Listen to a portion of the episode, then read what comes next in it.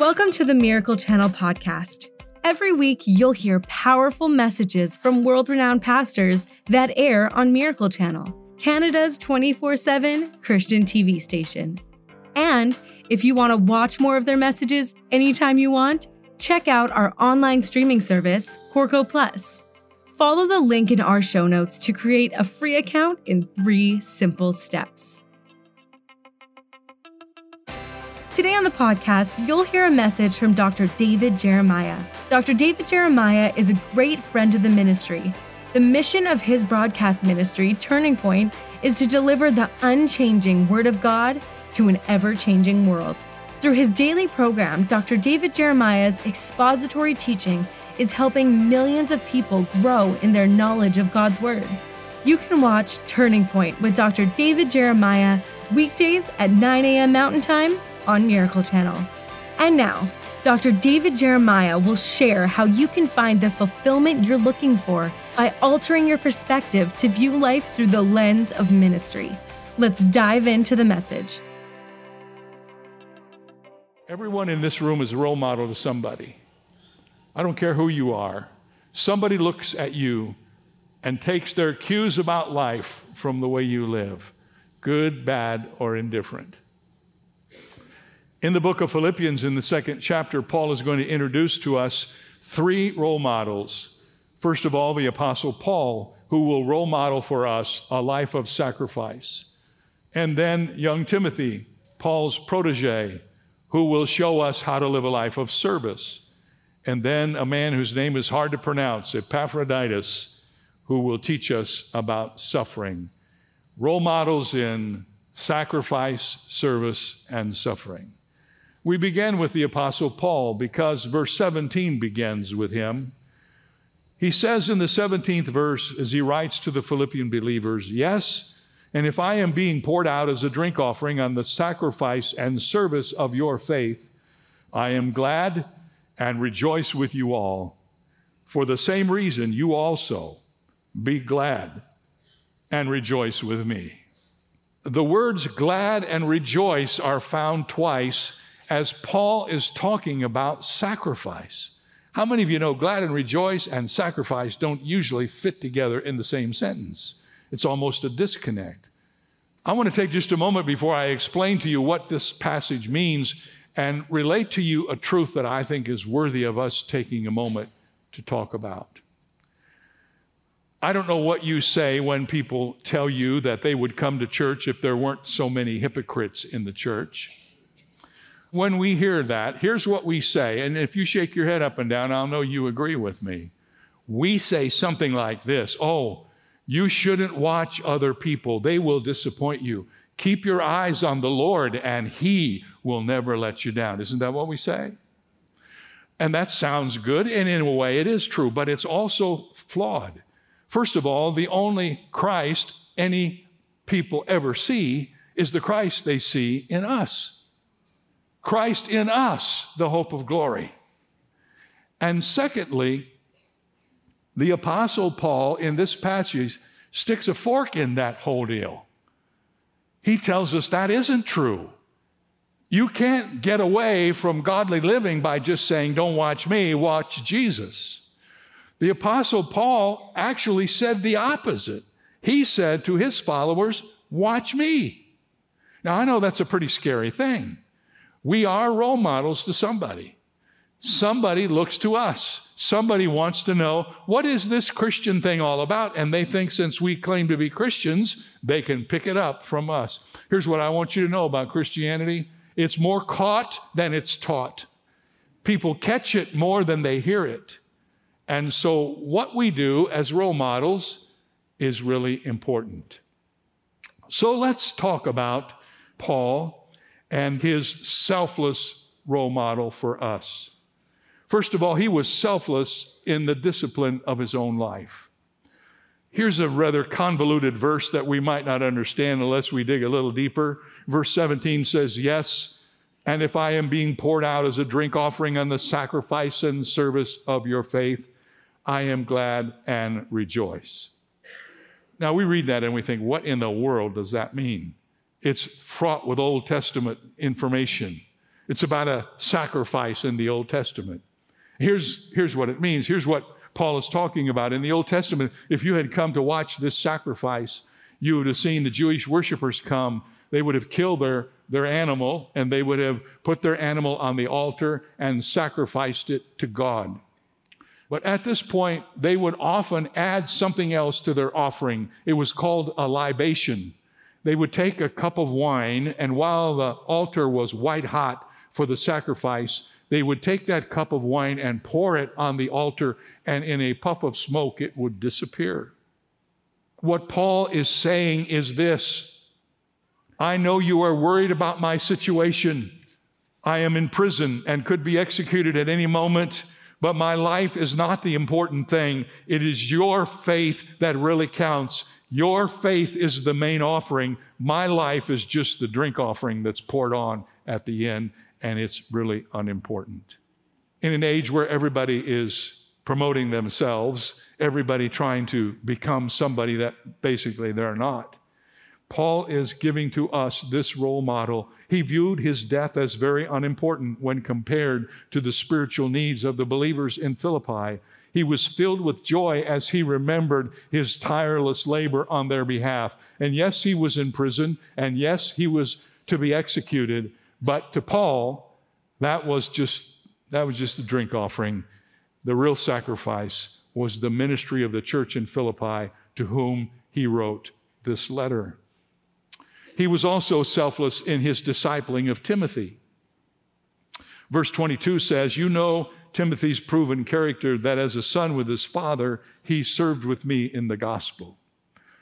Paul had put his arms around this young man, Timothy, who was learning to be a leader and a teacher of the Word of God, who would ultimately become the pastor in Ephesus. And Paul was discipling him, and he considered him like he was his own son. He took Timothy under his arm. We'll learn more about that in a moment. And Timothy was able to catch the gospel from Paul. He watched him. He walked with him. He was in war with him. He saw everything there was about being a true leader and spiritual leader. And Timothy became Paul's disciple. Paul was selfless in the discipline of his own life. He was just a drink offering. He was selfless in discipling Timothy. He was also selfless in dealing with the Philippians. Notice again verse seventeen. He said, "I am being poured out as a drink offering on the sacrifice and service of your faith. I am glad and rejoice with you all." You see, Paul saw his friends in Philippi as worthy of the very best that he had. Here's something so interesting. Paul, when he wrote this letter, was in prison in Rome, and Timothy had been sent to him by the Philippian church to bring encouragement to him. And while Timothy was there, uh, I'm sure Paul really enjoyed his fellowship, whatever it could have been. But Paul understood that the church in Philippi needed Timothy's leadership, so at his own expense, he dispatched Timothy and sent him back. Paul was even willing to give up his life for the Philippians. He was willing to die for them. He wrote to Timothy, "For I am already being poured out as a drink offering, and the time of my departure is at hand." Now, this passage, along with the reference in Philippians two, are the places in the Bible where you see this idea of a drink offering being used to describe death. That's not in the Bible anyplace else except the two references. And it's really an interesting expression, isn't it? We often think of our death as way, way more vital than that. Paul said, no. No, in light of the gospel, in light of the sacrifice, in light of the church, in light of the importance of everything else, my death is incidental. What a man he was. And then he was selfless in determining God's will. Let me touch on this just briefly. In verse twenty-three and twenty-four, Paul's describing his desire to go and visit with the Philippians. Now remember, he's in jail. He doesn't know if he's ever going to get out. But he, he wants them to know that he wants to come and see them. But he, he mentions that he's going to send them Timothy, and he mentions it in such an interesting way. Verses twenty-three and twenty-four, he says, "I hope to send Timothy at once, and I trust in the Lord that I myself shall come shortly." It's interesting because that's not the way we talk. You want me to come? I'll be there shortly. You need Timothy? You got it. Paul measured everything in his life against the will of God. I know from looking back over my shoulders, I would have done a lot better if I had done that all the time. You know, if you're a leader, especially if you have a little type A in you, you have a tendency to think that making a bad decision is better than not making any decision at all. Have you ever heard that? Well, that's not true. Making a bad decision can get you in a lot of trouble. And if you're a Christian, you need to take a cue from Paul. Listen to what he said. I hope in the Lord. I trust in the Lord. The Lord and I are together in these decisions, and you need to know that. For him, everything was about Christ. Everything was about the gospel. And he was very forgetful about himself. May his tribe increase. You can watch more messages from Doctor David Jeremiah on Corco Plus, Miracle Channel's streaming service. Corco Plus has thousands of ministry programs in the Christian Living section. Every Friday, we take your favorite speakers and curate messages into a topic-based playlist called The Weekly Fix. This week, the topic is fulfilling God's plan. You'll hear messages from Christine Kane, Creflo Dollar, Leon Fontaine, Joel Osteen, and the Better Together crew, all teaching on fulfilling God's plan in your life. Go to corco dot com to sign up for your free account in three simple steps. That's C O R C O dot com. Corco Plus programming is available to Canadian residents only. Let's take a look at Timothy, the model of service. We read about him beginning at verse nineteen. Paul writes, "But I trust in the Lord Jesus to send Timothy to you shortly, that I also may be encouraged when I know your state." Now watch, here's what he says about Timothy. This sounds like something on the back cover of a book. "For I have no one like-minded who will sincerely care for your state. For all seek their own, not the things which are of Christ Jesus. But you know Timothy's proven character, that as a son with his father, he served with me in the gospel. Therefore, I hope to send him at once, as soon as I see how it goes with me. But I trust in the Lord that I myself shall come shortly." Paul was responsible for Timothy becoming a follower of Christ. And when Paul was on his second missionary journey, he came to Timothy and enlisted him to join him as his helper. He said, "There's no one like-minded as Timothy is." And the word he uses is a, is a word which means equal soul. We would say it today, Timothy's my soulmate. Timothy is who I am in a different body. He represents my values. He represents my core. I'm sending you, Timothy, because I couldn't come myself, but I'm sending you the best thing I can, not being able to come myself. And he said there's nobody like him, no one like him. And Timothy was naturally concerned for these people. It says in verse twenty that Timothy would sincerely care for your state. He will care for you. How did Paul know that? He knew that because he knew Timothy, and he knew Timothy had his heart. Oh, what a joy it is when you get somebody to work with you who knows your heart, who represents your heart, who, when put in the crunch where people are asking or criticizing you, can speak for you, and you know that they will speak honestly and fairly, and you are safe in their hands. Timothy was the guy that Paul had like that. He was a good man, and he was one of Paul's disciples. One last person before we're done, and that's Epaphroditus. He's the model of suffering, and he teaches us one basic lesson, that life and ministry is not easy. It never has been, and it never will be. Here's what Paul wrote about him beginning in verse twenty-five. Paul said, "I considered it necessary to send to you Epaphroditus, my brother, fellow worker, and fellow soldier, but your messenger and the one who ministered to my need. Since he was longing for you all and was distressed because you had heard that he was sick, for indeed he was sick almost unto death, but God had mercy on him, and not only on him, but me also, lest I should have sorrow upon sorrow. Therefore, I sent him the more eagerly, that when you see him again, you may rejoice, and I may be less sorrowful. Receive him, therefore, in the Lord with all gladness, and hold such men in esteem, because for the work of Christ he came close to death, not regarding his life, to supply what was lacking in your service toward me." Now, in all of this thing that's going on between Paul and Timothy and Epaphroditus, Paul's in prison and the Philippians are in Philippi, and they send Timothy, and, and then he comes back. And then this letter that we know as the book of Philippians was delivered to the Philippians by Epaphroditus. Paul sent Epaphroditus back, and he carried this letter back with him. And the Bible says that when Epaphroditus came to be with Paul, while he was there, he got really sick. In fact, the scripture describes it as nigh unto death. He almost died. All right, that's going on in Rome where Paul is, and the word has gotten back now to Philippi, and the Philippians are all, all full of anxiety because their brother, Epaphroditus, is over in Rome, and it looks like he's not going to make it, and they're worried. And then Epaphroditus hears about it, and he's worried that they're worried. So Paul says, I'm going to send him back to you so you can check him out and see that he's okay. When Paul spoke of Epaphroditus, he used some words to describe him in the text. Let me point them out to you. First of all, he called him a brother.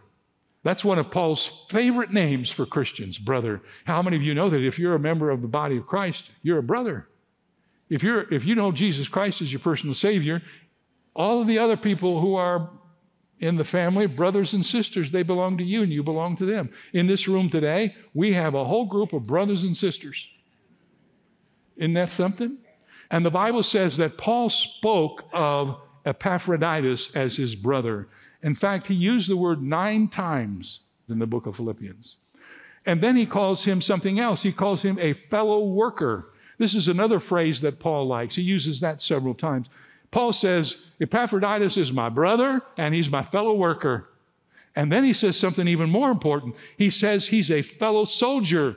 How many of you know it's not just enough to be a worker in the field? You need to be a warrior too, and especially today. If you get into the ministry today, don't think it's a walk in the park. In fact, if you're thinking about becoming a minister or you're thinking about being in the ministry, make sure you know for sure that's what God wants you to do. Because if you don't know that for sure, you will not stay. I'm not here to complain. I love everything I do. I wouldn't want to do anything else in my life. But I'm also here to tell you it's not an easy task. And every year, with the dissipation of Bible knowledge and comfort with the faith, a pastor in an evangelical church is more at risk than he's ever been. Paul championed Epaphroditus because he was not only his brother, he was also his fellow worker, but he was a fellow soldier. He soldiered on in the faith to stand against the strategies of the devil.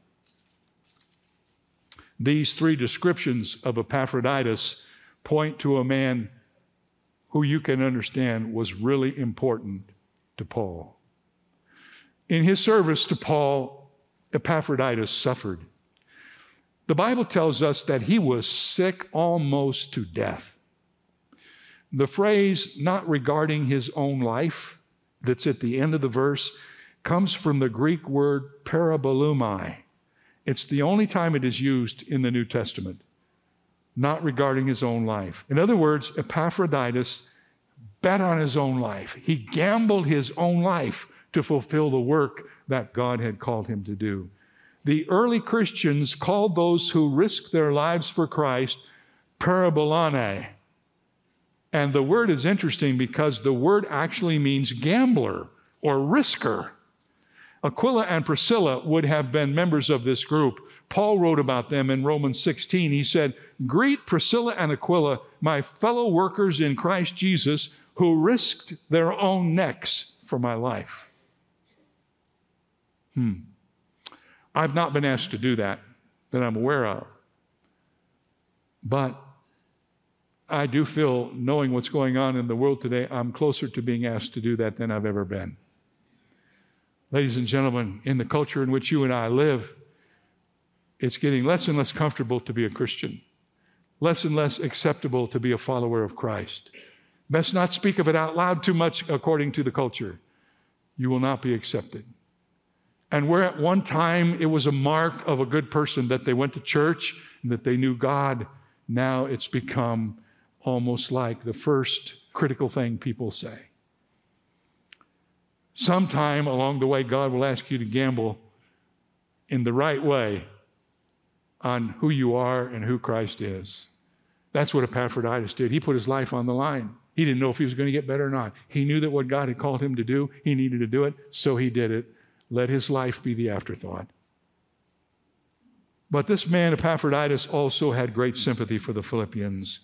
It says in verse twenty-six, he was longing for you all and was distressed because you had heard that he was sick.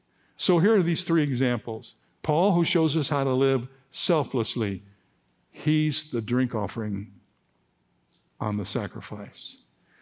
And here's Timothy, who served Paul and it was his brother and soulmate, and no one was like Timothy. And he left Paul in Rome and went to minister to the Philippians and served them. And here's Epaphroditus, the gambler, who risked his neck for the gospel. And these three men are men we can look to and say, I can learn from these guys. I can learn how to become more like Christ by watching these guys. Now, I mentioned at the beginning something that's kind of convicting if you want to know the truth. We are all role models. We must ask God to help us understand that that is true. Someone is watching us. Someone's trying to observe us and see how we do. I never felt that more than when I went through cancer. For years, I had told people Jesus Christ was sufficient and God was enough. And then my life was almost taken from me. And I stood in this pulpit every week and I couldn't help but feel your piercing eyes looking at me, seeing if I was really going to still say the same things after I was touched by all of that. We're all being watched. You see, what we do matters. How we live counts. We may not like to accept that responsibility, but I've told you before that God has called me to comfort the afflicted and afflict the comfortable, and I'm trying to do that this morning. We need to get to the place where we understand that we have a decisive role in the lives of people who are around us, our families, our neighbors, the people we work with. We are Jesus Christ to them. The only Christ they will ever see is the Christ they see in us. We may not like that. We may feel that's not fair. We, we, we might try to wiggle out from under that. I'm just telling you, it's true. It's true for me. It's true for you. And so I pray this week, God, I want to be a better role model for my family, uh, for my children, for my grandchildren, for the people I lead in this church. I want you to ask that prayer yourself. Lord God, help me to be the person you want me to be so that when others see me, they will be drawn to you. That's what our goal should be, that we draw people to Christ as we live his life wherever we go. Is it a tall order? No, it's not a tall order. Is it impossible? Yes, it's impossible. But that's why you have the Holy Spirit. The Holy Spirit's been given to you and to me to help us do the impossible. We can't do it in our own strength, but the Spirit of God who lives within us, and if we give our lives to him and we say to him in the morning, Holy Spirit, control my life today. Show me to do the things that I don't normally do. Lord, get me outside of myself. The Spirit of God will do that. He will do it. I know he will do it. He's done it for me. I'm no special person. He'll do it for you. And he will help you to be the person Christ wants you to be so that when people see you, they will see him. That's what happened with Paul. That's what happened with Timothy. And that's what happened with Epaphroditus. Thanks for joining us today. Make sure you subscribe to this podcast to hear more great messages from inspiring teachers like Doctor David Jeremiah. Rate this podcast and write a review if you haven't already. And share this message so others can be encouraged by this teaching too. So subscribe, rate, review, and share. We hope you were inspired by today's message. God bless.